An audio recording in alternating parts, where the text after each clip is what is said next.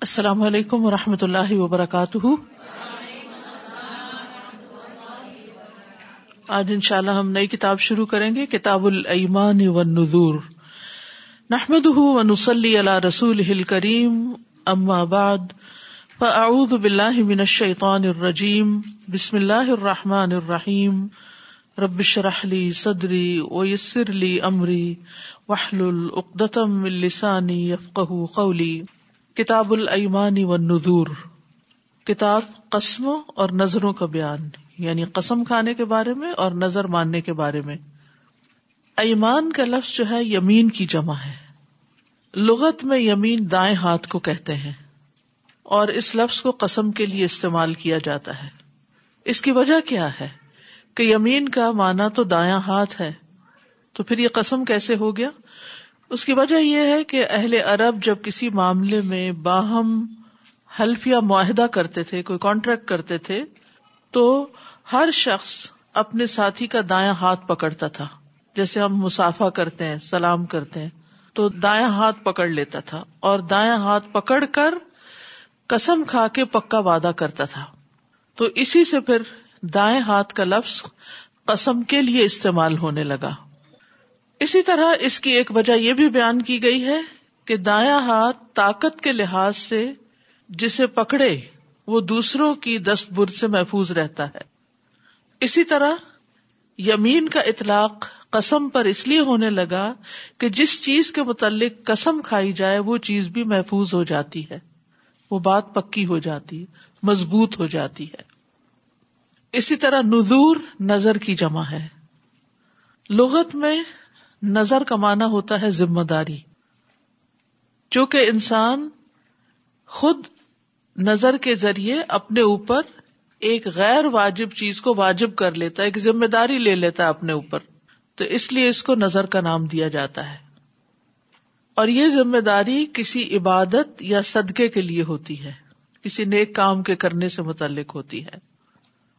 تو چونکہ احکام کے اعتبار سے، حکم کے اعتبار سے قسم اور نظر ایک ہی طرح کی چیزیں ہیں، اس لیے ماں بخاری نے ان دونوں کو ایک جگہ جمع کر دیا ہے۔ کیونکہ نظر کا بھی وہی کفارہ ہے جو قسم کا کفارہ ہے۔ نبی صلی اللہ علیہ وسلم نے فرمایا، نظر کا کفارہ قسم کا کفارہ ہے۔ اور قسم کے کفارے سے متعلق آگے تفصیل سے بات ہوگی۔ تو اسی طرح اگر کوئی شخص نظر مانتا اور وہ پوری نہیں کر سکتا، تو پھر وہ قسم کا ہی کفارہ دے گا۔ سوال یہ پیدا ہوتا ہے کہ قسم کیوں کھائی جاتی ہے؟ اور یہ ہمارے روز مرہ کے معاملات سے متعلق ہے۔ اس لیے ان دونوں چیزوں کے احکام کے بارے میں تفصیل سے جاننا بہت ضروری ہے، کیونکہ اس کی مخالفت کرنے کی کانسیکوینس بڑے شدید ہیں کہ اگر کوئی جھوٹی قسم کھاتا ہے یا قسم کھا کے توڑ دیتا ہے یا نظر مان کے پھر پوری نہیں کرتا، تو یہ کوئی معمولی سی بات نہیں، یہ کبیرہ گناہوں میں سے ہے۔ تو قسم کیوں کھائی جاتی ہے؟ کسی بھی بات کو مضبوط کرنے کے لیے، اس میں زور پیدا کرنے کے لیے۔ شریعت نے اس کی اجازت دی ہے کہ انسان ایسا کرے۔ اور شریعت نے اس بات کی بھی اجازت دی ہے کہ اگر کسی اچھے کام کے لیے قسم کھائی ہے، تو وہ اس کو پورا کرے یعنی قسم کھانے والا۔ اور اگر برے کام کی قسم کھائی ہے یا گناہ کے کام کی قسم کھائی ہے، تو پورا نہ کرے۔ اس قسم کو توڑنے پر زور دیا گیا ہے اور پھر اس کا کفارہ ادا کرنے کا حکم دیا گیا۔ تو اس کا کفارہ کیا ہے آگے معلوم ہوگا ان شاء اللہ لیکن یہ یاد رکھیے کہ مقصد کے بغیر قسم کھانا شریعت نے اس کو ناپسند کیا ہے۔ اور کس وجہ سے ناپسند کیا؟ کیونکہ قسم کھاتے ہوئے ہم اللہ کا نام لیتے ہیں، اللہ کو گواہ بناتے ہیں۔ تو کسی بات پر اللہ کا نام لے کے پھر اس کو پورا نہ کرنا، یہ دراصل اس کی توہین ہے۔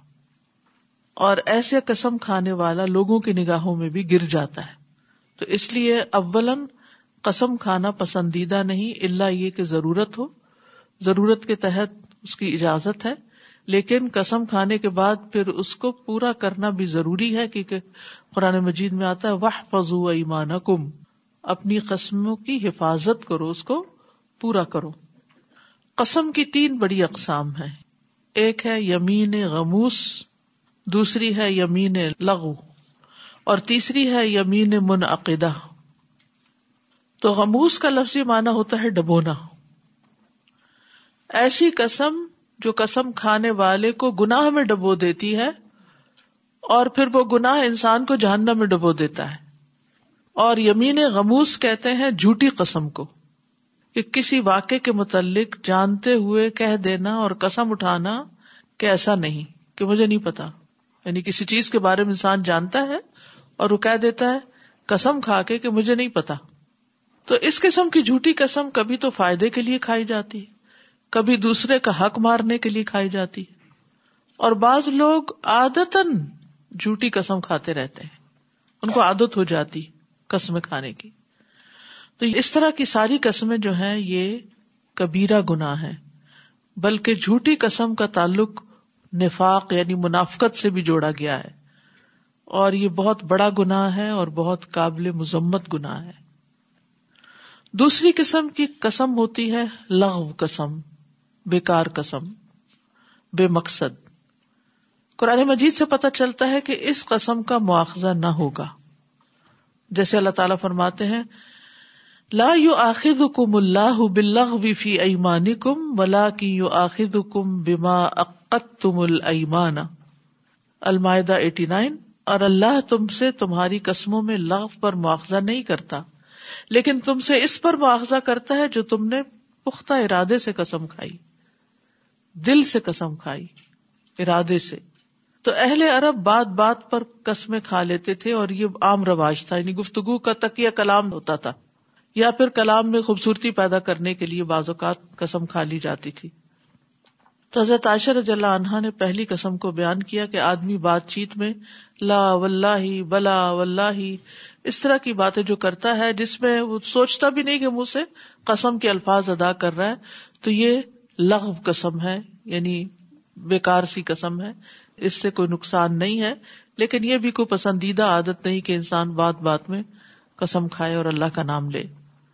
تیسری قسم ہے یمین منعقدہ۔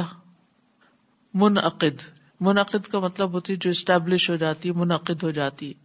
اس سے مراد وہ قسم ہے جو آدمی کسی کام کے آئندہ کرنے یا نہ کرنے کے متعلق قسم کھائے۔ میں یہ کروں گا، قسم کھا کے کہے، یا میں یہ آئندہ کبھی نہیں کروں گا اور اس پر بھی قسم کھائے۔ یعنی وعدہ کرتے ہوئے قسم کھا لے۔ تو اس قسم کا حکم یہ ہے کہ جس کام کے کرنے کی اس نے قسم کھائی ہے، وہ کام جب نہیں کرے گا یا جس کام کو نہ کرنے کی اس نے قسم کھائی ہے، اگر وہ کر لے گا تو اس کو کفارہ دینا پڑے گا۔ جس کا ذکر امام بخاری ایک مستقل عنوان کی حیثیت سے کریں گے۔ تو حلف کی اس قسم میں قصد اور ارادے کا ہونا ضروری ہے۔ یعنی یہ تیسری قسم کی قسم اس وقت منعقد ہوتی ہے جب انسان کا ارادہ ہو، نیت ہو اور وہ دل سے کر رہا ہو۔ کیونکہ قرآن مجید نے اس کے لیے لفظ عقت تم المان اور کسبت قلوب حکم کے الفاظ استعمال کیے ہیں۔ تو اس سے یہ پتا چلتا ہے کہ جب تک ارادہ اور نیت نہ ہو تو اس وقت تک وہ قسم منعقد نہیں ہوتی۔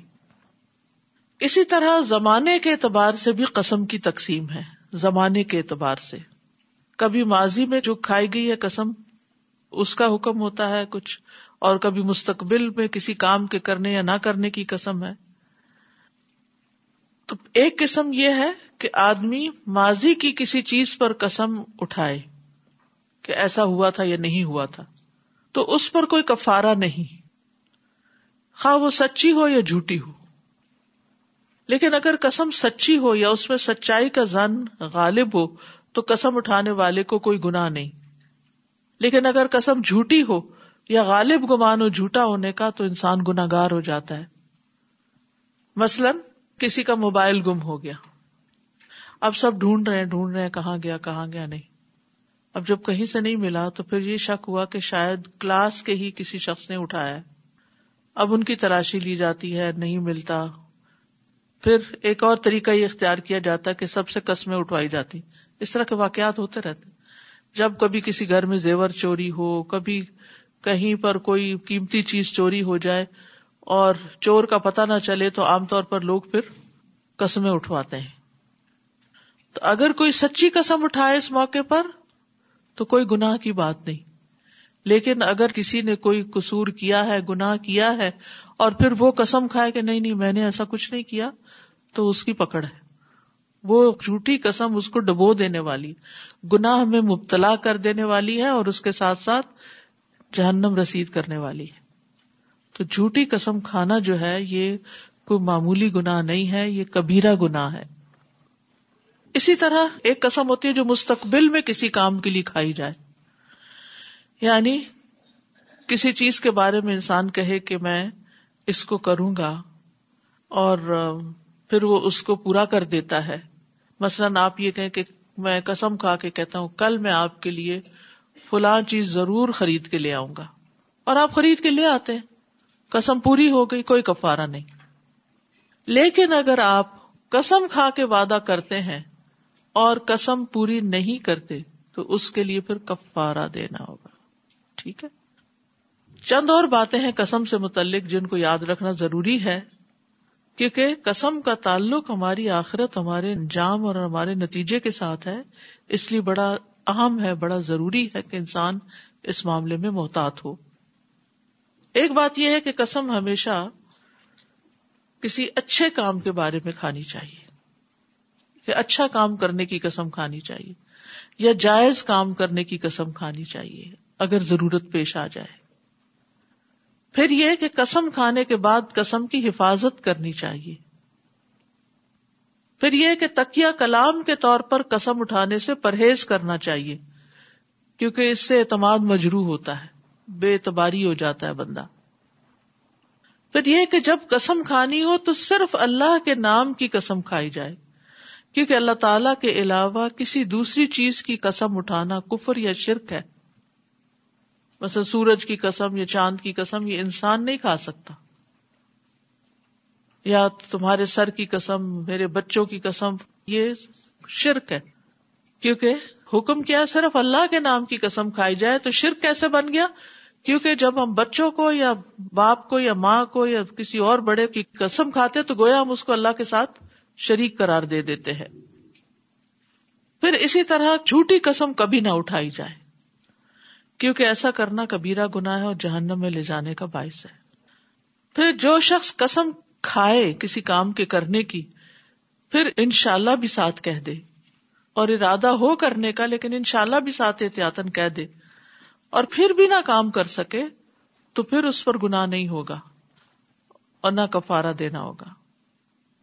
پھر اسی طرح اگر کوئی قسم دلاتا ہے، تو قسم میں قسم دلانے والے کی نیت کا اعتبار ہوگا کہ تم قسم کھاؤ کہ تم نے موبائل نہیں چوری کیا۔ اب وہ جب قسم کھاتا ہے تو اس میں وہ یہ نہیں کہ میں تو دل میں میں کوئی نہیں کھا رہا، زبان سے صرف کھا رہا ہوں، نہیں، جو دلوا رہا ہے اس کی نیت کا اعتبار ہوگا، اس کی قسم قسم شمار ہوگی۔ اسی طرح اگر کسی کام کے کرنے یا نہ کرنے کی قسم کھائی، پھر اس کے کرنے یا نہ کرنے میں بہتری ہو۔ تو بہتر چیز کا لحاظ رکھتے ہوئے اپنی قسم توڑ دی جائے اور کفارہ دے دیا جائے۔ اسی طرح نظر کے متعلق چند باتوں کا خیال رکھنا ضروری ہے۔ نظر بھی ایک عہد ہے، جیسے قسم کھا کے عہد کیا جاتا ہے، ایسے نظر بھی ایک عہد ہوتا ہے جو انسان خود پر خود واجب کر لیتا ہے۔ تو اس لیے انسان کو چاہیے کہ وہ کسی اچھے اطاعت کے کام کی نظر مانے، کسی نیکی یا ثواب کے کام کی۔ تو اس کو نظر اطاعت کہتے ہیں۔ نظر اطاعت کی تین قسمیں ہیں۔ نمبر ایک، واجبات کی ادائیگی۔ جیسے میں آئندہ سے میں قسم کھاتا ہوں، آئندہ سے پانچوں نمازیں پڑھا کروں گا۔ نظر کے لیے قسم کھانا ضروری بھی نہیں، لیکن میں منت مان رہا ہوں یا نظر مان رہا ہوں کہ میں آئندہ سے یہ کام کروں گا۔ رمضان کے روزے بھی رکھوں گا، بیت اللہ کا حج بھی کروں گا، وغیرہ وغیرہ۔ یہ چیزیں ویسے بھی واجب انسان پر کرنی ہی چاہیے، لیکن انسان اپنے آپ سے وعدہ کرتا ہے یا کسی کے سامنے وعدہ کرتا ہے۔ تو کوئی حرج نہیں۔ واجبات کے علاوہ جو نفلی چیزیں ہیں، ان کی نظر ماننا۔ مثلا صدقہ کرنا، نفلی صدقہ، یا اعتکاف کرنا، یا نفلی روزوں کی نظر ماننا، یا نفل نماز کی نظر ماننا۔ پھر اسی طرح عبادات کے علاوہ دیگر نیکی کے کاموں کی نظر ماننا۔ مثلاً یہ کہ میں ہر روز دو فقیروں کو کھانا کھلاؤں گا۔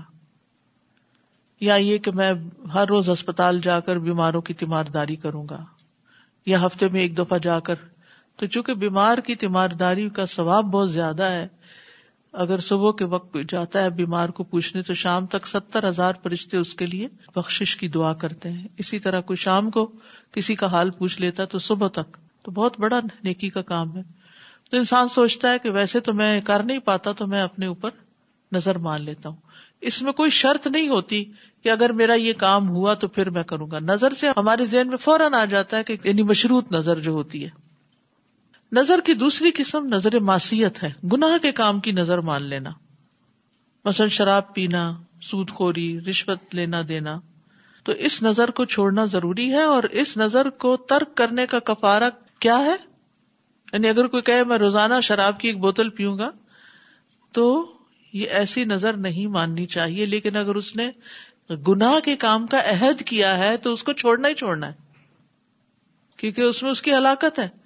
لیکن اب اس نے چونکہ ایک بات کی تھی اور اب اس کو وہ چھوڑ رہا ہے، تو ایسی صورت میں پھر کیا کرنا چاہیے اس کو؟ کسم کا کفارہ دے دینا چاہیے۔ ٹھیک ہے؟ کسم کا کفارہ کیا ہے؟ یہ آگے آئے گا انشاءاللہ۔ تو یہ نظر معصیت کہلاتا ہے۔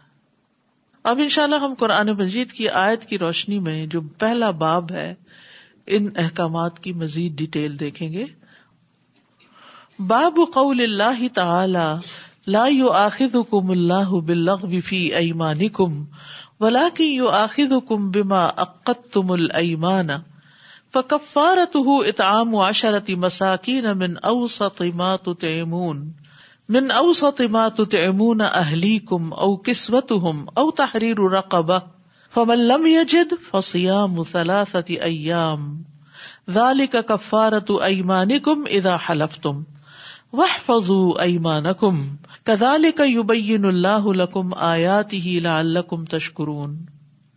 باب اللہ تعالیٰ نے سورت المائدہ میں فرمایا اللہ تم سے تمہاری قسموں میں اللہ پر مواخذہ نہیں کرتا اور لیکن تم سے اس پر مواخذہ کرتا ہے جو تم نے پختہ ارادے سے قسمیں کھائی۔ تو اس کا کفارہ دس مسکینوں کو کھانا کھلانا ہے، درمیانے درجے کا جو تم اپنے گھر والوں کو کھلاتے ہو، یا انہیں کپڑے پہنانا ہے، یا ایک گردن آزاد کرنا ہے۔ پھر جو نہ پائے تو تین دن کے روزے رکھنا ہے۔ یہ تمہاری قسموں کا کفارہ ہے۔ جب تم قسم کھا لو اور اپنی قسموں کی حفاظت کرو۔ اسی طرح اللہ تمہارے لیے اپنی آیات کو کھول کر بیان کرتا ہے تاکہ تم شکر ادا کرو۔ اعوذ باللہ من الشیطان الرجیم۔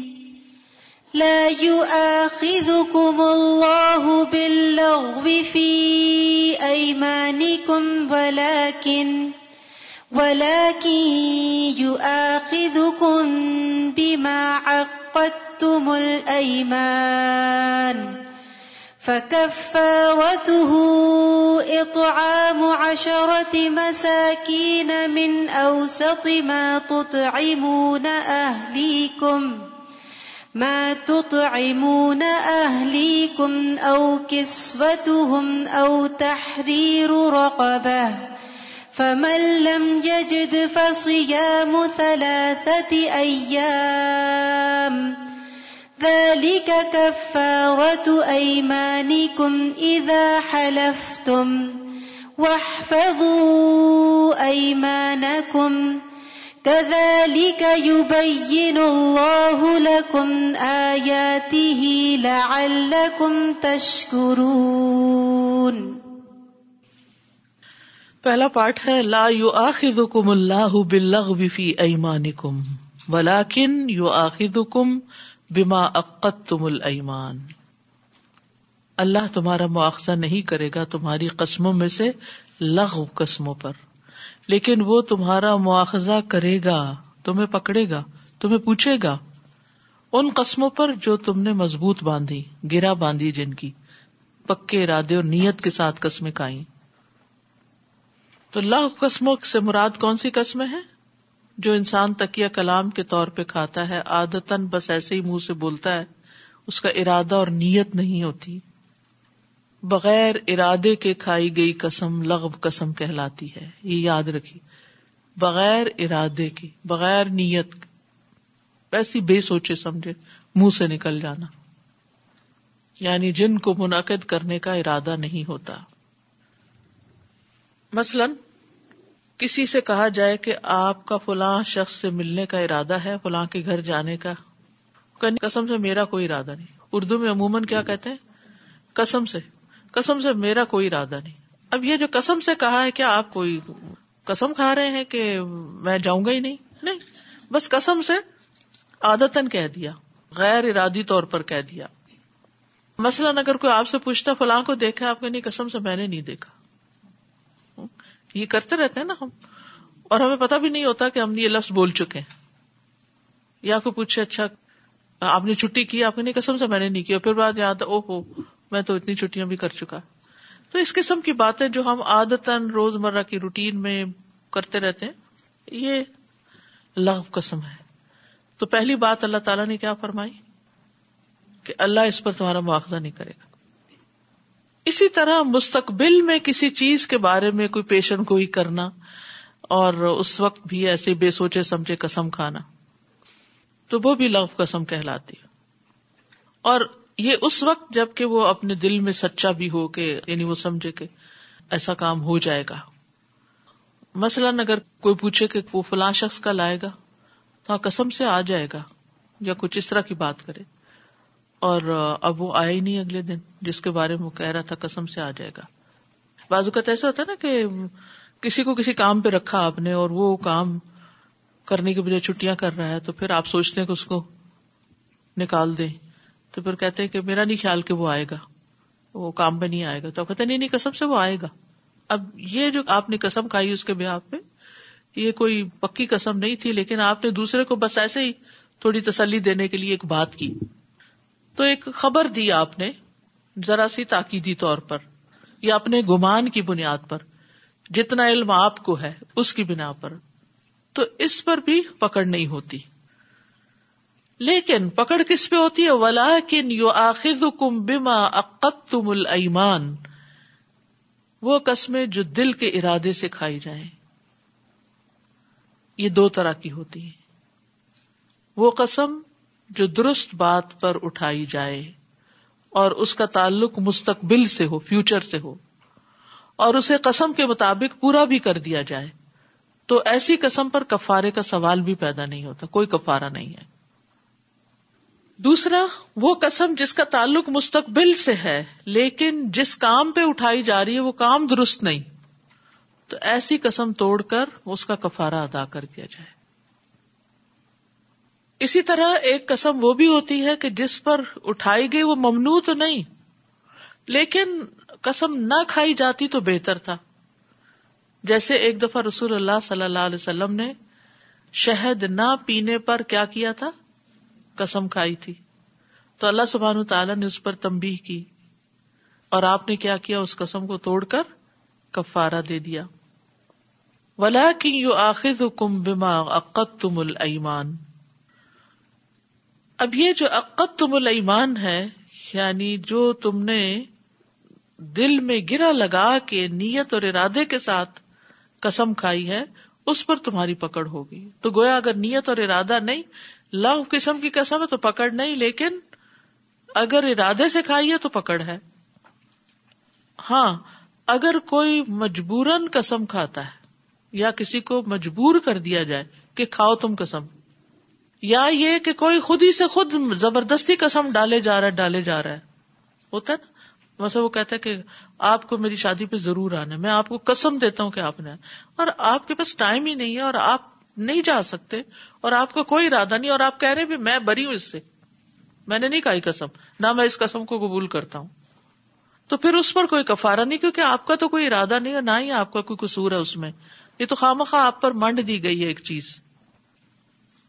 تو کس قسم پر کفارا ہے؟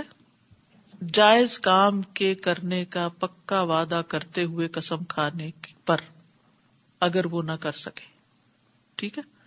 اور اسی طرح اگر کسی ناجائز کام کے کرنے کی قسم کھائی اور پھر توڑ دی تو اس پر بھی کفارہ ہے۔ یعنی ارادے سے جو قسم کھائے گی۔